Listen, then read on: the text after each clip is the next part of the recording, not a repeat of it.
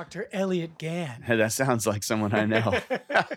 What's up, brother? uh, chilling, man. I'm I'm here. Welcome to the Bartcast. Thanks, man. It's a pleasure to be here. I've been waiting to get on this one. Pleasure to have you, man. Yeah. Um, how's your day going? Day's pretty good. Slept in late after staying up till like four in the morning working Yeah. on a beat. Okay, Um, did some admin work. nice. Uh, yeah. So uh, yeah, it's pr- you know it's pretty good. I'm here now, which is great, and um, got a couple other. I don't know, logistical, administrative things to handle today before I get into today's beat. Okay, are you like a PM? Is that your optimal productivity time? Yeah, or yeah, I mean, I I probably could do things in the morning if I got to bed earlier, but mm-hmm. I've fallen into this. Yeah, I, I tend to be a night productivity person. Although that being said, I can do stuff during the day, but I try to do work during the day as much as possible, the boring administrative stuff. Um, but I can slip into, you know, like oh, I'll just ten minutes, fifteen minutes, I'll make a beat, or I'll do, yeah, because that's my my main creative thing. Uh, aside from like making some, you know, beat videos or video content or you know video or whatever but i'll, I'll oh just 10 minutes just 15 minutes set the alarm and then hit the repeat button like five to seven to how, who knows how many times if i'm Yeah. i fall into that creative kind of flow or just get get into it it's a great way to procrastinate and not not get that work done i was talking with my therapist about that yesterday about how frustrating it is uh, not getting the the adulting done but yeah um nighttime I, I find that's the time when I I really I do it. Also because maybe with this 365 you know beat challenge where I make a beat per day for for a year. Uh, come midnight, oh, I got to get it done before the end of the day, and sure enough, it usually goes into the early morning. What's that? T- tell me about that. Yeah, so it's a challenge that that some beat makers on social media have been doing for some years. I have a good friend, uh, Felix Otero, aka DJ Prominent, who's a really dope DJ and beat maker who did it. And there's a certain, I think, kinship among people, amongst like folks who have done it. And it's I started with a 30 day beat challenge, trying to make a beat every day for 30 days when I was in Australia this summer as a way to hold myself accountable and to develop my skills and really stay on kind of uh, to try to be prolific as an artist and practice. And I and I teach beat making, so it's not bad to practice these things, right? Um, How far in are you? I'm 104, maybe today 105 days. Wow. Um, I might have missed a couple, but I've compensated. How dare you. I know. Well, I'm trying to, you know, I'm trying to keep that consistency. It's like working out, right? It's Yeah. working out your brain and your your mind and creativity. So, um, Are you averaging seven days a week though? yeah, Wow. yeah, and and the prop the thing that makes it even more time consuming is it's not just the um, the beat. It's I also am making a video for it. So I'm also editing a video, and usually I, what I started out doing this was ambitious, and I need to get back to this was shooting a live performance of the beat, me performing the beat on my beat machine on my Ableton Push, um, and then that slowly turned into. Uh, also kind of like a video, a vlog, like a, vl- a vlog, I guess, of um, since I was traveling, going all over the place. I was in Australia and other places, uh, shooting video of my day or of just out if I saw cool graffiti in the streets, shooting video. And I had bought an iPhone 13. This is right before the 14 came out, but went from an eight plus to that in order to you you know have a good camera uh, and video and have cinematic mode, which I also use for documentation of the work we're doing with kids. I teach kids beat making. That's a oversimplification. I'll get more into that later. Yeah. But um, so to document that and for my own content of making these beat videos, because then I would be performing it, uh, having you know uh, recording the beat to my computer, and then syncing that with the live performance of the video, and sometimes doing you know multiple two angles, one with the iPhone, one with a, a DSLR. So that was a lot of work, um, and it became easier to and you know more convenient to shoot video of you know uh, places where I was shoot my, myself or more so I, I wouldn't be shooting myself as much as like sites and and street art and architecture and stuff like that because I I used style yeah stuff. Yeah it's lifestyle but also not lifestyle um I mean I guess I- don't know how the do you, nicest no I've heard on the podcast. well, I I mean, I guess lifestyle can be fall under is a, is a broad category, but Yeah. I suppose it is to a certain extent, but I, I like to think it's even more than that. But uh, Freestyle. freestyle, free lifestyle. um, yeah, so just shooting stuff in the streets, shooting wherever I was. Uh, I like abstract little like micro things too, like the pattern of the um, you know, like this this fabric on the couch, right? And the lighting and the gradient and whatever. So I I, I used to do black and white photography and develop and um, print my own stuff in high school. Mhm. Did color slides, was really into analog photography in high school, and um, got into di- and also got into digital stuff in high school as well. Um, but that's always been a passion of mine, and I fancy myself a decent photographer and videographer too. Um, and I've done documentary films, kind of de facto done them. Like I, I used to put on rap battles, MC battles, popping battles. I probably, I, I definitely at one point in time back in the early 2000s had the largest I think uh, original catalog and catalog of like rap battles and MC battles, and was an MC battle documentarian. Put on rap battles and MC battles all across the West Coast in the Bay Area, Southern California. Yeah, we, then- we discover we have a mutual acquaintance. Shout out. uh, yeah, Bo Marshall Rat, Payne, Marshall Bo Payne. Rat. Yeah, so I used to take these MCs on road trips in Cali and take them across the country to New York, to the East Coast, to Cincinnati for Scribble Jam, and document all this stuff and put it up on the internet. So I had a reputation for that. Um, and that allowed me to do other things internationally, including like an Australian tour. With the first time I went to Australia, I did a MC battle slash beat battle slash lyrical competition tour and documented that. So I've been shooting video, I've been doing photography, kind of multimedia stuff for many years. It's probably since I was a kid. Um, so generating this content is, you know, that's something that I do and I think about. And so the 365 challenge, I would, I always imagine my my buddy, he's a good friend and a collaborator and colleague, uh, DJ Prominent, would always have himself in his studio with, you know, with a nice like I don't know, is it a Tamron lens or something like that, and like you know the lighting, and he's he's definitely helped me with That's that. what that's what I'm on right. Right, right. Tamron. yeah, exactly. So I'm I, I'm still using the kit lens, but he's put me up on lighting, and then Oh. so I've really learned more about lighting, live streaming, that kind of stuff. So he, I always think about him on his beat machine performing it live and like nodding his head and vibing out. I was doing that at first, and I think that's good for when you're creating content. People want to see faces and people and equipment and stuff like that. But then I was. It also turned into a vlog of my travels in Australia and uh, Poland, Mexico, uh, Chile, all these other places. Um, so it was a mix of that. And so I've been, but the, the point is, I don't get on this long tangent, that I not only ha- am making a beat, but I'm also making a video and I'm editing video to the beat, cutting to the beats of the beat. So uh, it's, it's a lot of work and it's a, it's a time consuming and, um, yeah, but uh, I feel you, man. Like getting one of these podcasts out. My goal is to try to record and release one a, one a week.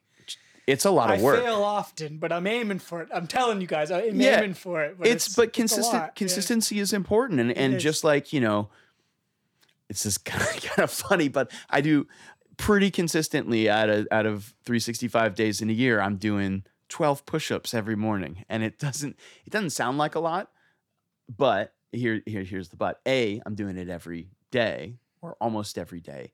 B my form is good. So i like to think in the same way that i'm exercising my mind and my creativity by doing these daily beats. And i'm also i'm a total plugin junkie. So i buy all these third party VST plugins that are like either instruments or filters and effects for i use ableton uh, live and i use in addition to the ableton push which is a controller that's proprietary to ableton and then when i'm not using the push i um, oftentimes i'll use fl studio formerly known as fruity loops and run a lot of these plugins there which for me inspire my creativity as well.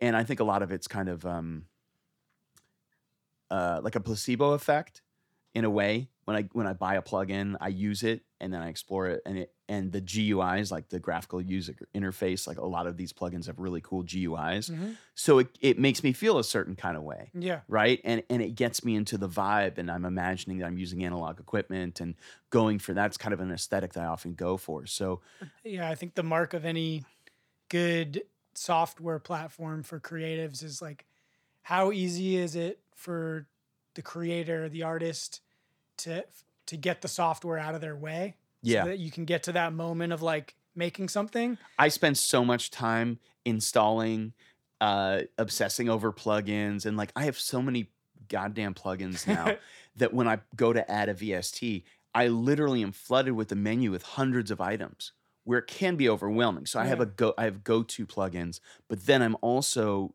in order to drive my creative process for doing this daily beat challenge, I'm also like, okay, I'm going to use I figure I'll use a new plugin that I've just got put it to use. Mhm. So it actually that's a really wonderful thing that's driving this as well is my uh, consumer tendencies of you know wanting more and more and more plugins or whatever is also driving my creative process and opening me up to new techniques ideas i've been learning about compression and the difference between like an 1176 compressor which is was a, a and is a hardware compressor unit versus like a um, an la2a or an la3a and i'll be nerding out on this stuff with my fellow producers from you know my beat making community and and that kind of thing and and sharing techniques sharing what new plugins have come out. Oh have you saw that oh this is on sale you know and so like come black friday you know cyber monday or other holidays we'll be buying absurd amount of plugins and getting the getting the great deals. Now the other thing that i've done too um, is every time i'm advertised to on facebook and on instagram it, it and it's all software it's all plugins and drum sounds and hip hop because that's mainly what I'm producing in terms of content, what I, and what I'm following. Um, so every time I see an ad on my timeline, which I feel like is an invasion of my privacy and space and exploitation of my Until greed- they hit that sacred geometry of like what you really want. And Right. Even Well- then, you're like, damn, well- you got me. you know? Well, I really, but I, and I'm really well marketed too. But every, almost every time, if it's something that I want or am interested in, I'll send them a solicitation or a direct message, and and I have a generic thing that I've typed up, right, that I can change. And it's- it's hardware. I got a free pair of AIAIAI headphones, which are really nice, like high grade modular headphones that I use all the time now, just from sending this this DM response to it saying, "Hey, this is who I am. I run a nonprofit. Uh, we teach beat making as a therapeutic, educational, and cross cultural intervention all around the world. I just got back from a two month trip to Chile and from Mexico that I organized with the US State Department. And I just did a three month tour in Australia teaching beats to kids in juvenile hall, elementary, you know, community settings, blah, blah, blah, blah, blah. And I do these events and I, ho- you know, I host a weekly, you know, live stream beat sample flip beat cipher. Would you be willing to donate? Um, you know, free plugins to my nonprofit and to me to use, or a pair of headphones or whatever. You know, I saw, I, literally, I saw your ad on the, my story or Instagram timeline, and um, you know, I, this is an informal estimate, but I reckon I have like a 27 to 36% or 40% hit rate or something like that. Usually people are interested. Um, and these companies, I've gotten like thousands, thousands of dollars of software donated, not only for me, but for the program. instructors in the program who work for my nonprofit, e- equipment donated. So I'm definitely well versed in the um, making asks and, you Getting know, swag. I, Yeah. I wanted to ask you, uh, getting back to this challenge that you're on, yeah.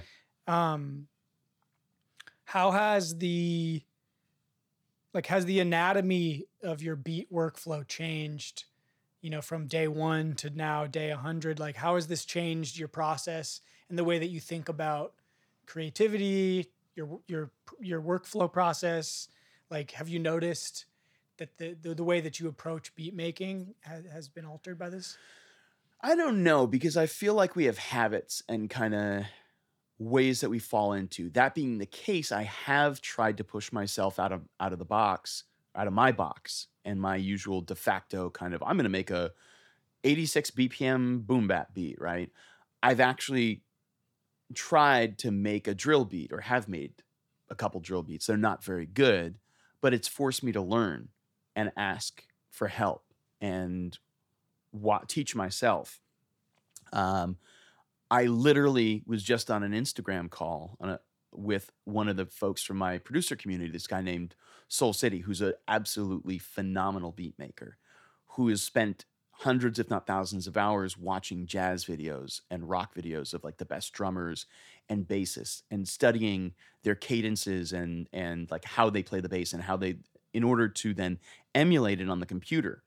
And then I sent a video, I sent him last night's beat video and said, "Hey, I mean, I, I it was uh, what do you call it? What are those? Um, like a, a cheesy tagline on a- on a video, like a where it'll be like, you know, I put I put like, is this trash Mhm. or is it just grimy boom bap? Which is kind of you know kind of hyperbolic SEO bullshit. or whatever. But that's Yeah, what you got to do today to, to, to get people to right click right through. whatever the, uh, the phishing or whatever the whatever the hell the, the terminology some terminology for it that I'm, I'm forgetting whatever it is It's, clickbait it's funny. clickbait or It's funny with that. Like, I think that there's a real generational difference between like people of our. I'm guessing you're a millennial like myself. I'm on I'm on the border on the cusp, uh, right? You're a couple years older than me, yeah but still, like we have a similar aesthetic to the way Yeah. that we grew up, the values yeah with, with regards to media and content.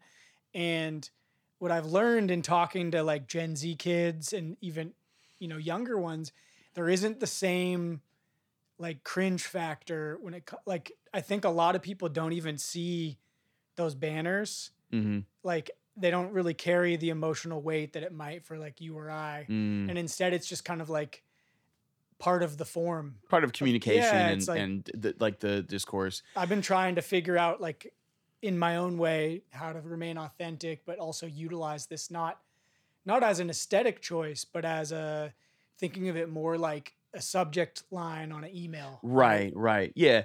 So I did something like that. I sent him a DM asking for feedback on it and, you know, to get him to check out the video and uh, see if he and other people had feedback. And I actually got feedback from several different folks.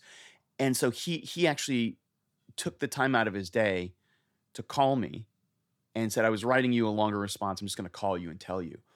And it led to like a half hour discussion where I was actually taking notes on technical and aesthetic aspects of the feedback he was giving me based on his style. And he I've had him do a master class for our global beat cipher is our is the live stream that I do, the weekly um, live stream, and I've had him do a, a like a private master class that we have a private link video for that I share with people. It's you know free, whatever. Um, it's three hours, so getting getting some sp- very specific critical feedback on the beat that I posted and on you know te- technique and technical stuff that I'm again then going to try to implement today.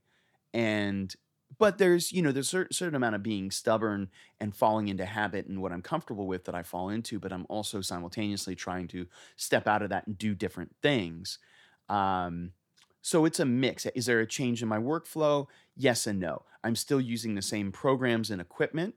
I have new plugins that I'm trying to test and use. I, I'm learning about some new techniques, but there's a, you know, I, I tend to make a boom bap beat, a sample chopped boom bap beat or a loop based boom bap beat. I tend to articulate with um, a lot of melodic and harmonic stuff and try. sorry to interrupt you, but Yeah. can you just explain to the, the audience Yeah. what a boom bap is? Okay. I love them. You yeah, love yeah. them, but I'll, I'll, people may not.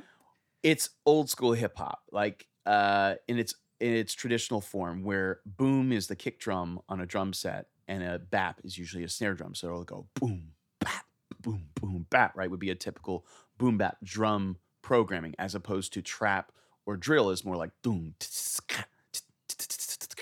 like like that, faster tempo or slower tempo, de- depending on how you look at it, um, with different aesthetics. So a boom bap beat would be like you know hip hop hooray right? Or Ante Up. Mm, Or I even think, even though it's hyphy, White Girl by E40 mm. is a boom bap beat to me. And it samples uh, uh, Run DMC.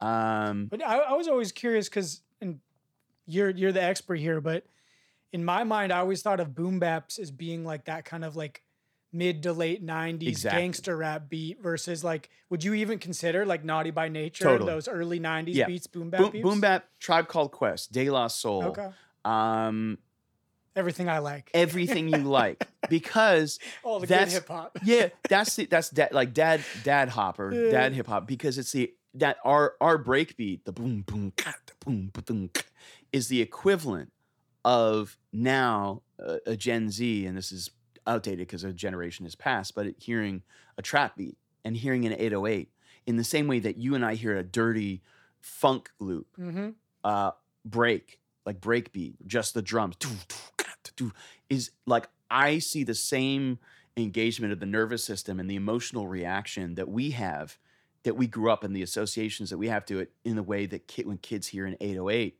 kick drum dong dong dong or like the the trap snaps or whatever or now or now drill right the gliding 808s right, like that kind of stuff. I'm doing terrible imitation. No, this is gold, but, dude.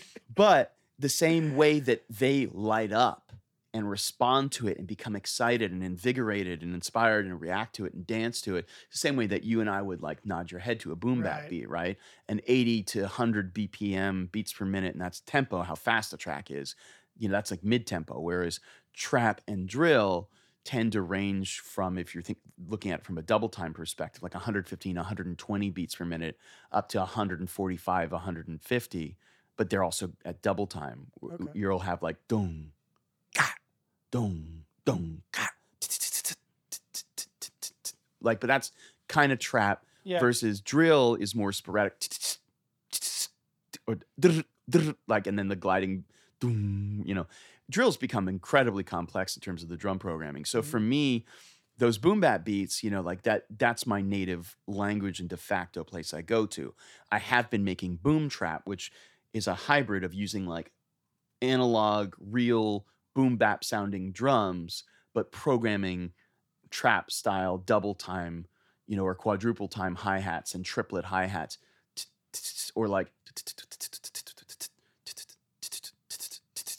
like those are triplets, right? Throwing those in, but doing and using samples like soul samples or stuff that you usually hear on like boom bap beats, but Mhm. doing kind of lower tempo, like 72 BPM, 68 BPM, 72, like that kind of thing, or double time, 120, 140. and you got to pitch it up, right? Like that's Yeah, you, you can, yeah, well, pitch it up, or I, I pitch up. I also pitch down a lot right, you just pitch to, to make it yeah to make it kind of ethereal and groggy and you know chopped and screwed whatever um, so I, I play with pitch a lot i pitch up the samples or pitch it down not only for copyright but to flip the sample to kind of make it my own and reinvent it and grab lower frequencies and you know filter and and and tweak it and flip it. And that's part of the whole thing that we're doing with this global beat cipher is giving a sample pack of old samples from around the world from different cultures and musical genres and then what can you do with that? How can you flip it? Uh, because to flip in hip hop is to remix to like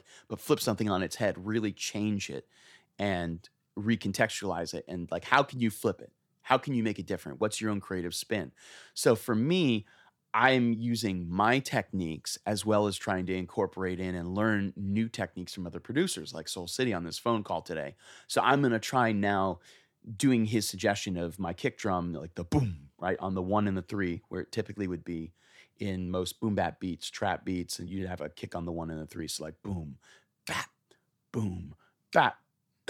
so I'm gonna try that, but what I'm gonna do is I'm gonna take the um, the bass, the sample, and the hi hats, the t- t- t- and I'm gonna nudge them over by like a 16th note or a 32nd note, a very slight little, very small bit in order to give it a kind of a little bit of a syncopation to Mm. then use this soul city technique right and try it out and to force myself to step outside of my usual way of doing things in order to try to experiment and and you know see where that takes me and and kind of i don't know reinvent my style or imagine it a little differently um so Oh, yeah I want to jump back to something you said just a moment ago that really kind of piqued my curiosity, which was you were talking about this kind of generational difference in the way people subjectively experience these genres or mini genres, subgenres of hip hop. yeah Now, for those of you out there that aren't aware, you know, Dr. Gann is you're also a licensed psychologist. Yeah, I'm a licensed clinical psychologist, uh, psychotherapist, I, and I'm executive director of a nonprofit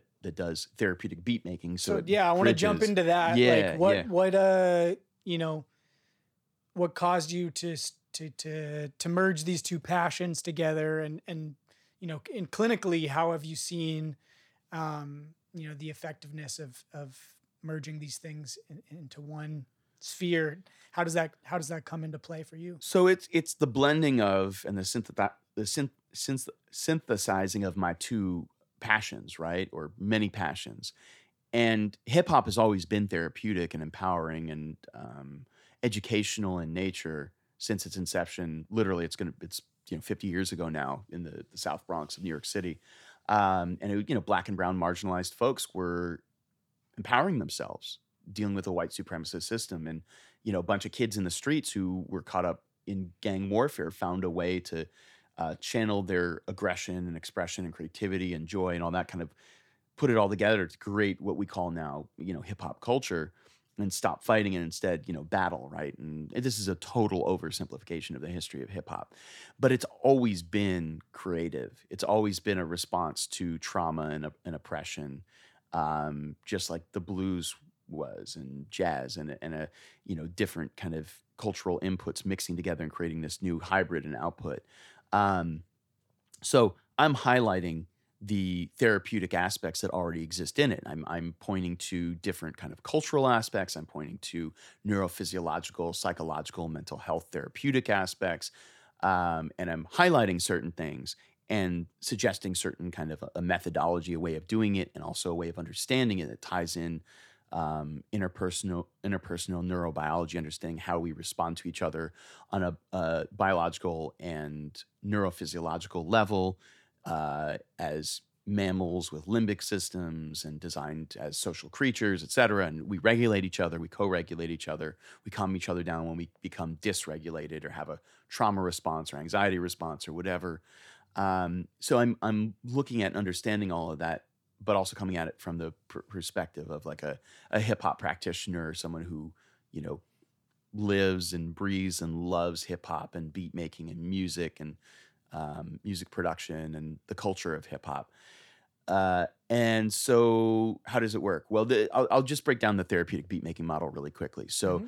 I got, and, and, and I want to acknowledge folks who have pioneered the field of hip hop therapy, which has been around for like almost three decades.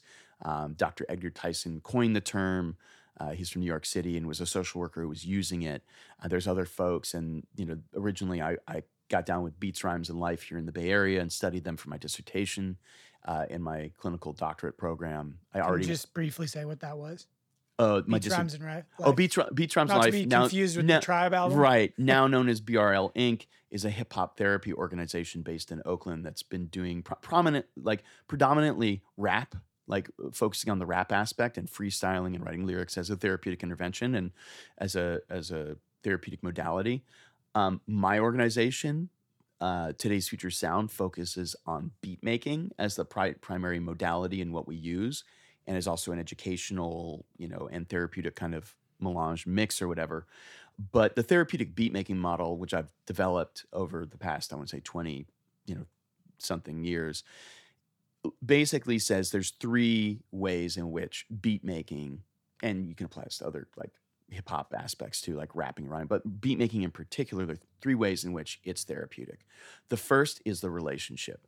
Um, that having a beat machine, something that looks cool that you can hit, that's in, like everyone I've ever come across, just about, and there's hundreds of thousands of people I've worked with across the globe, across many, like 20 plus countries, six continents.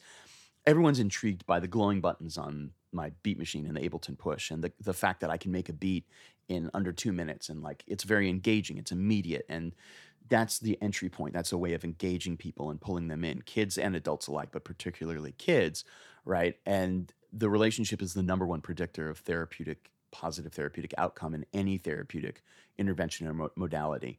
Um, so, using a non threatening, culturally responsive, culturally familiar, and fun, active, kinesthetic, bodily, musical way of expressing and engaging and, and making noises and doing something actively is really powerful. And so we can use that instead of doing traditional talk therapy, which can be very anxiety provoking and culturally unfamiliar. It's a very Euro- Eurocentric way of approaching things. And, I, and I'm in my own talk therapy. I think it's great and it's amazing. Yeah. But I think for many people, um, non white and white folks alike, it can be uh, really powerful and it doesn't strip away your defenses in the same way. It's a creative, generative thing and it's a way of establishing establishing a relationship in a really non-threatening, fun, expressive way that's culturally familiar. So there's the relationship, the mm. relational aspect, and then um, the relational domain. The second kind of do- domain or dimension I talk about is the expressive domain.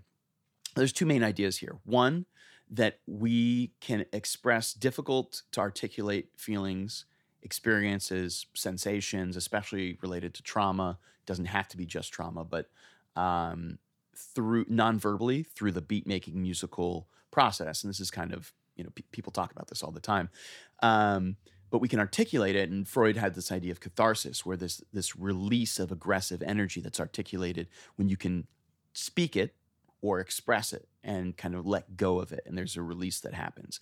There's also this idea of rhythmic regulation that repetitive patterns and repetitive movements and rhythms, when we sync to rhythm, whether it's like the wheels on the bus going round and round, right? Or walking or hitting to, you know, to, you know, beat pads, uh, you know, with rhythmically, repetitively over a sustained period of time. For some people, it's 15 seconds, it's immediate. For some people, you have to do it for two minutes. And listening to repetitive beats can calm down our nervous system. We're designed uh, to have it do that and to be regulated by rhythms, but also the rhythm of the regulating rhythms of interacting with people, right? And being co regulated by someone. that can help calm you down if you're dysregulated. So we have one, the relationship, two, the expressive domain, which includes rhythmic regulation and this release and articulation of ag- aggression and difficult, hard to articulate feelings, things we may be, even be unaware of, um, and this release through it.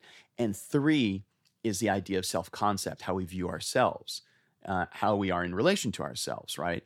And I'm thinking in terms of self concept about both self esteem, how we feel about ourselves in comparison to our ideal sense of self, like the Superman version of ourselves, the most fantastic that will never be. But you make a dope beat, you feel a little better about yourself. You get positive feedback from your peers for that. You feel better about yourself. Do the dishes, do your homework, do a good job in the soccer game. You know, you come closer to your ideal sense of self. Freud talked about like this ideal sense of mm-hmm. self. I call mine my fire wizard. Yeah, your fire wizard. Yeah. Yeah. So, um, that self-esteem which is boosted by by learning mastering new skill sets making beats making a dope beat producing something having an impact on others right? And then this impact on other idea this idea of self-efficacy that we have agency right? And that we can impact others and and have kind of a social impact uh, and get positive feedback from others is also really important and this idea of autonomy, controlling yourself, controlling your body, being able to go out and do things in the world, super important, right? Self determination theory is another thing that's connected to that. And it says, and so I'm trying to help people, kids mainly, but people in general as well, adults, to access their creativity, discover it, and to be able to, and to say yes to them instead of saying no. Like, like, don't do that. No, yes, do that. Hit that button oh, how does that feel? Which kick drum do you like? It, it, seems like a very small thing, but to give someone, a child who's normally told, sit in your seat, don't have, you know, outbursts of creativity or say stuff or do stuff or do pencil beats or whatever um, in class because you're being disruptive or you know do this learn the curriculum and you know don't be a kid right exactly don't be because they're essentially we're socialized i think oftentimes to not be creative and to not access our imagination and kind of free associate. So to to say, yeah, do that. I'm going to give you some structure for it. But hey, which what do you like? Who are you? What do you identify with? Which one of these kick drums speaks to you and resonates with you, metaphorically and you know literally too? Um, and giving choice and saying, okay, which who are you? What are you about? What's what's your opinion? Right? And helping people to find their narrative, their creativity, to make something, give them the structure to do it, uh, balancing that with also giving them their creative uh, input. And what I find most of the time is that like 99% of kids, you know, either nine or 10 years or 11 years old, uh, or 11 years old or older, will struggle to A, come up with a name for their song, and B, to come up with an alias for themselves. Mm. And so I'm trying to help them to access their creativity, their free association, um, and to learn to tap into that and to, to exercise that and enjoy that and use that in a creative and productive way to also help them cope with stress, anxiety, trauma, process that in a safe environment. Um, is that something that you bring into your like early on in the process, or is that it's like, immediate? It's baked in. And, so like and yeah, pretty early, you're like, we're gonna get your alias, we're gonna get your song yeah, names. As, as soon because oh so so we're like I I'm really proud that I can, in a span of half an hour, it's not a lot of time, but I can do that sometimes less, some or, or an hour, help someone to make a fully arranged beat. And when I'm and when you're saving it, when I'm saying this is part of my pedagogy in the therapeutic beat making methodology. Okay, what are we going to call this beat? I'm saving it. And it goes in the file name. What's your producer name? Mm-hmm. Okay, John John Beats or you know Nasty Wild Mm. Fresh Beats dash song name.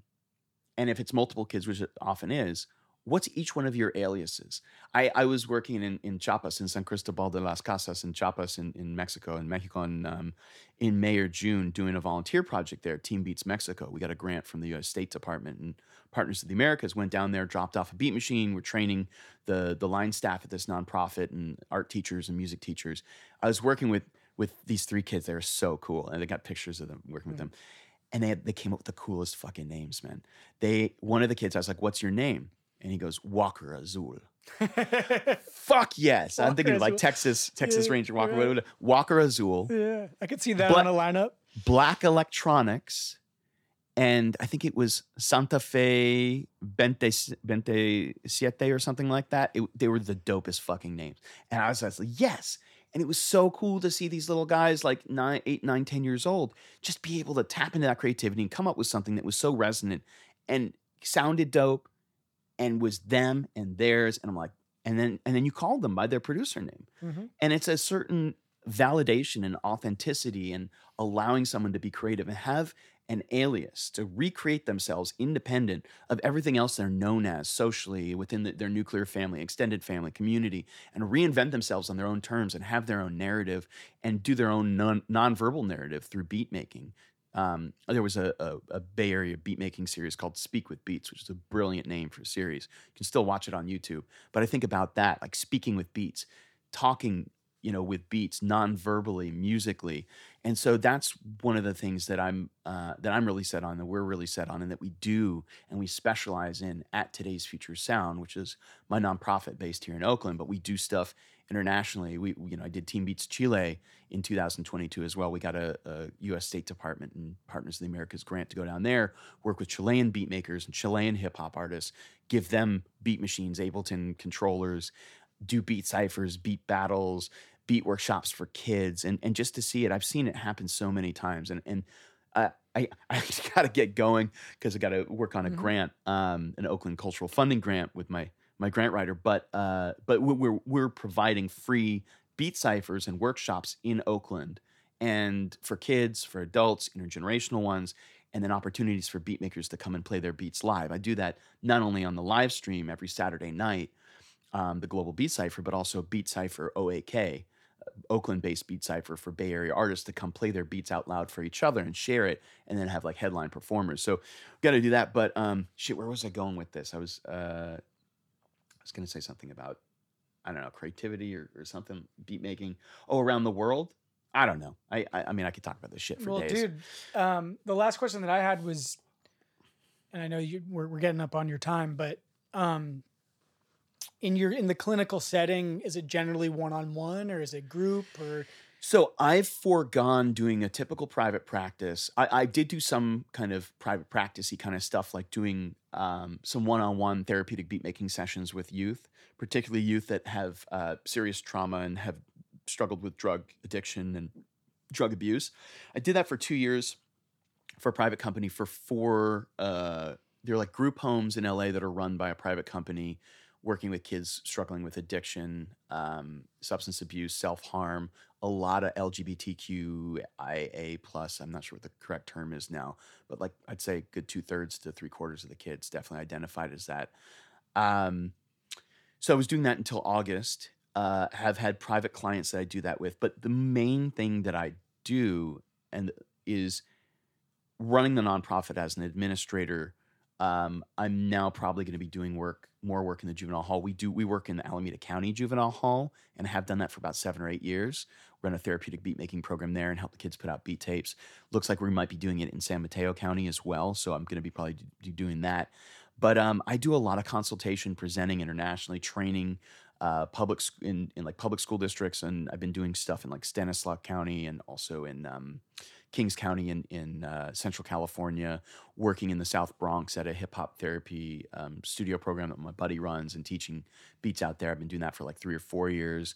Working in the Department of Education there, but doing kind of consultation gigs as well as some regular gigs, but really facilitating getting hip hop artists and beat makers into elementary, middle, and high schools, into community settings, into juvenile hall settings, into those different settings, and also doing this hip hop and, and cultural diplomacy in other countries and knowledge sharing and collaborating with other artists and hip hop therapists, trauma therapists around the country and internationally. In Australia, I do a lot of work and work in a lot of schools and uh, prison settings and community settings there. So, really trying to spread the methodology, justify it not only for clinicians like myself, but also for artists, teaching artists who are kind of intuitively doing this or, or doing it as a I, what I would call a therapeutic as opposed to therapy proper. Therapy proper, you have to be licensed.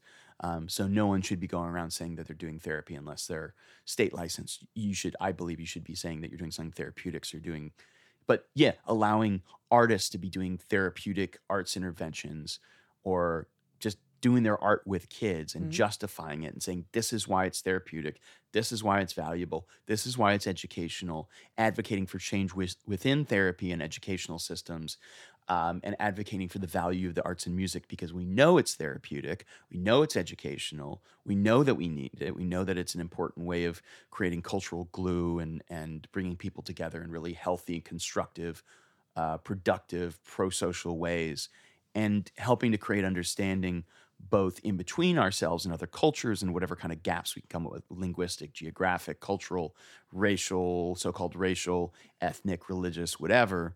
Um, but also within ourselves too, and finding tapping into our own creativity, using finding our own voice, and using that to relate to ourselves in healthier, more positive ways, and then that in turn will have uh, implications for the kind of interpersonal in between people, as opposed to just the intrapersonal in between ourselves. So um, yeah, I could talk all day about this. Maybe you'll give me a hopefully you'll give me a part two, but yeah, um, yeah, we we might have to come in and, and actually have some beat making as part Yeah, of it. Maybe you can put me let's do it. through your uh you know through your process and I get to be the the, the therapy and you know Yeah, treat well, me we'll- as one of your kids. you know? Okay, we'll we'll uh, we'll treat you as a as a you know an interested artist who, Exactly. who's down to learn and Yeah, I got my NPC stashed under there. you got so- your you got an alias. Oh, we're gonna have to work on that. We'll we'll we'll, we'll work yeah, I it, mean my yeah. MC alias because I I was it you know growing up I wrote a lot of rhymes. and Yeah, yeah, yeah. a bunch of stuff. I always went by Quills, Quills. That's dope. but you know Maybe your beat making alias might be different because Doctor Hobart's the other one. That There I we like go. write with, so. Doctor Hobart. There You you go. know? Okay. But uh, hey, Elliot, dude, thanks for coming on, man. Hey, thank you for having me. Appreciate your time. Yeah. And uh, real quick before we go, how can people find and connect with you? What are what are the best ways to get in touch to learn more? All right. this? So um, on Instagram, I'm at Phillip Drummond, P H I L L I P D R U M M O N D. Um, you can also follow at Today's Future Sound. Uh, I recently joined TikTok, and I think I'm Philthy Drummond on there. I think I think it's that uh, instead of Phillip Drummond, P H I L T H Y Drummond, D R U M M O N D. I'm also uh, at Philthy Drummond on Twitter, on all other social media platforms. Phillip Drummond with two L's, two M's, uh, P H I L L I P D R U M M O N D on like Facebook and YouTube and stuff like that. Today's Future Sound is you know that on all the social media platforms aside from Twitter. It's TFS underscore Beats. You can also search for hashtag uh, Global Beat Cypher. Cypher spelled with a Y, so G G L O B A. Uh, did I spell it? G L O B A L Cypher C Y P H E R. Global Beat Cypher. okay. Yeah. Um, yeah, and, and go to today'sfuturesound.org. My website's filthybeats.com. Uh, and yeah, man, therapeutic beat making. That's a hashtag I also use uh, for hashtag tales of a traveling beat doctor. Nice. So uh, yeah, that's on you know my Instagram and other stuff. But yeah, um, feel free to hit me up. Uh, feel free to contact us. I love sharing knowledge and love supporting artists. We do the Global Beat Cypher pretty much every week, and that streams on our social media on Today's Future Sound Facebook, on Twitch, on YouTube, on Twitter. Uh, we joke about it streaming on LinkedIn. I don't think it's ever actually worked and it used to do it into the, the basement of Periscope, but they're they're gone now. So yeah, it goes on to Twitter as well. So yeah, Right on, bro. My man. Well, dude, thanks for coming on, man. yeah, I appreciate you. We'll we'll, go- we'll have to do this again and when we have a Down. little more time. cheers, Love you guys. Thank you. respect.